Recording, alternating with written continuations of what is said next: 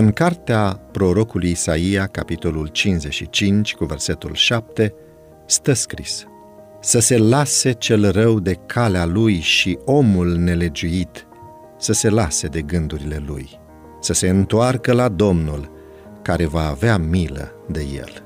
Ascultătorule, ți-ai ales propria cale? Ai rătăcit departe de Dumnezeu? Ai căutat să te ospătezi cu roadele neascultării, numai ca să le vezi transformate în cenușă pe buzele tale?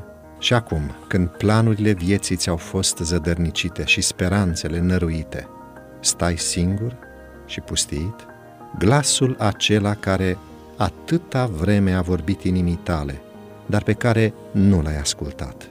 Revine clar și distinct. Sculați-vă și plecați, căci aici nu este o dihnă pentru voi, căci din pricina spurcăciunii vor fi dureri, dureri puternice, spunea profetul Mica.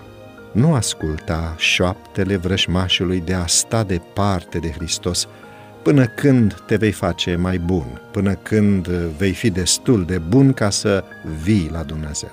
Dacă vei aștepta până atunci, nu vei veni niciodată.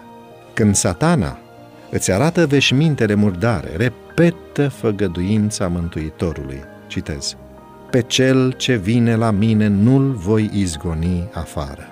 Spune-i vrășmașului că sângele lui Hristos te curăță de orice păcat fă din rugăciunea lui David rugăciunea ta. Curățește-mă cu isop, spunea David, și voi fi curat.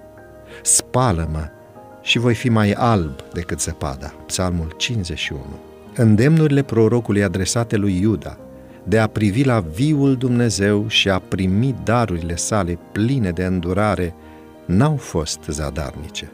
Au fost unii care au luat aminte și s-au întors de la idolii lor la închinarea lui Jehova.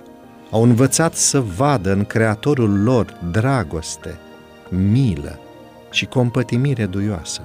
Și în zilele care aveau să vină în istoria lui Iuda, când numai o rămășiță avea să fie lăsată în țară, cuvintele prorocului urmau să rodească într-o reformă hotărâtă. Citez, în ziua aceea, declara Isaia, Omul se va uita spre făcătorul său și ochii se vor întoarce spre Sfântul lui Israel.